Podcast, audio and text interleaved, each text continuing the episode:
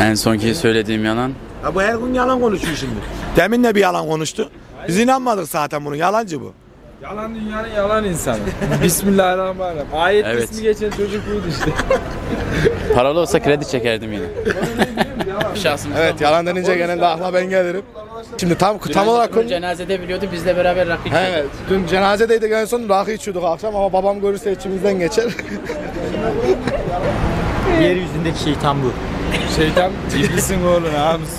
Neyse bir şey demek istemiyorum ben. Binti onu benden uzaklaştırın buna çok şey söylerim. Yazın İnan Allah şeytan göndermeseydi buydu. Kanıtlanır yani.